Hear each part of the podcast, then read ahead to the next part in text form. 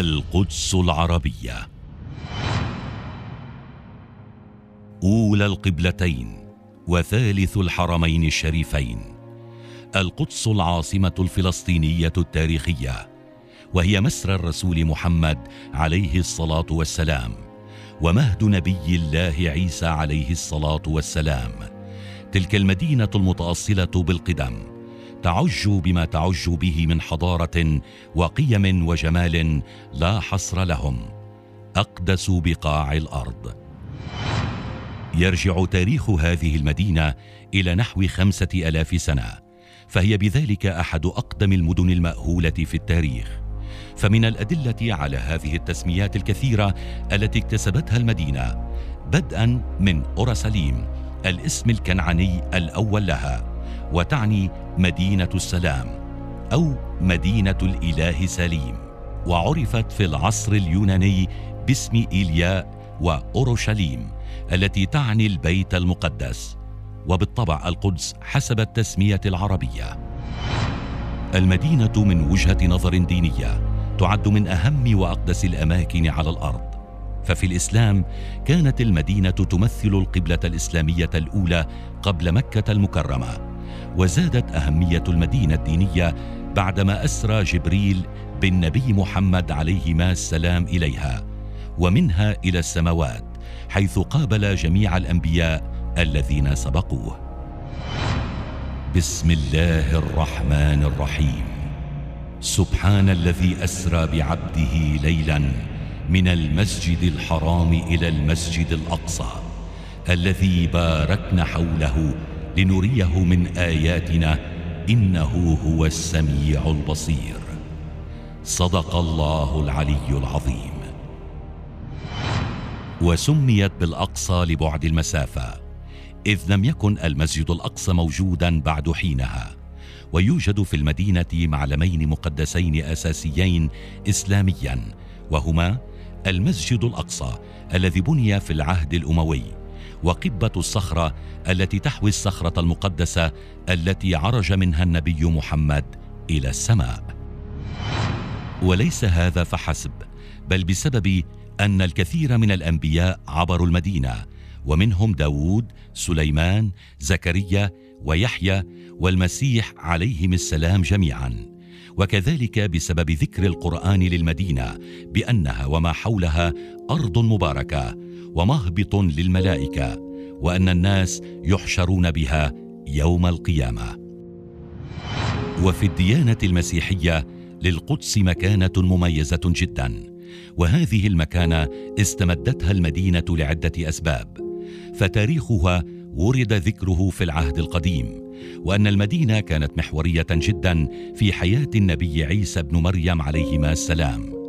أما في العهد الجديد فذكر أن عيسى عليه السلام أحضر للقدس بعد ولادته بمدة قصيرة وقام بتطهير معبد حيرود من الأصنام الرومانية. كما يؤمن البعض أن العلية التي تناول فيها السيد المسيح عليه السلام العشاء الأخير مع تلامذته تقع على جبل صهيون في ذات المبنى الذي يقع فيه ضريح الملك داود عليه السلام. وتله الجلجلة التي صلب عليها النبي حسب المعتقد المسيحي ويقال إن الموقع يقع بالقرب من البلدة القديمة داخل حدود المدينة الحالية. أما أقدس الأماكن المسيحية هناك فهي كنيسة القيامة التي يحج إليها المسيحيون من مختلف أنحاء العالم منذ أكثر من ألفي سنة. ويرجح المؤرخون أن الكنيسة بذاتها قد شيدت على موقع صلب النبي عيسى بن مريم عليهما السلام حسب المعتقد المسيحي. أصبحت المدينة مقدسة عند الديانة اليهودية بعد أن فتحها النبي داود عليه السلام. وجعل المدينة عاصمة مملكتهم الأولى بالإضافة إلى هيكل حيرود الذي شيد بعد أن تهدم الهيكل الأول. فورد ذكر الهيكل في كتبهم كثيرا وما زال اليهود إلى اليوم يتعبدون عند حائط البراق الذي يؤمنون أنه آخر ما تبقى من المعبد القديم. تبنى جميع الكنس اليهودية باتجاه القدس. أما ما يوجد في القدس فيواجه قدس الأقداس. فتدل الشريعة اليهودية أن الصلاة يجب أن تتم باتجاه القدس. وقد ذكرت المدينة في الكتب المقدسة اليهودية نحو 669 مرة. مدينة القدس العربية تعتبر من المدن القليلة التي استطاعت أن تصهر بداخلها الديانة والثقافة في بوتقة واحدة. فثقافة السكان هناك شكلت جزءا هاما جدا من هويتهم الفلسطينية المقدسية. ويعتبر هذا الحفاظ على الدمج الثقافي الديني أحد أهم أنواع المقاومة التي يتميز بها أهل المدينة. حتى إن هذه الثقافة انعكست على الزي المقدسي الشعبي فللمدينة ثوبها الخاص الذي يجمع الكثير من آثار العصور التي مرت عليها. فعلى الصدر توجد قبة ملكات الكنعانيين وعلى الجوانب يظهر التصليب منذ أيام الحكم الصليبي. ويظهر الهلال وبعض آيات القرآن عليه كدليل على الحضارة الإسلامية. حتى إن النكبة الفلسطينية أثرت على الزي من خلال اختفاء الألوان الزاهية كدليل على الحزن والحنين. كما يتميز المقدسيون بلكنتهم أو لهجتهم والتي تحول القاف إلى ألف. بهذا تختلف اللهجة عن الكثير من المناطق الفلسطينية. الكثير الكثير من الأمور التي تتميز بها القدس وسكانها.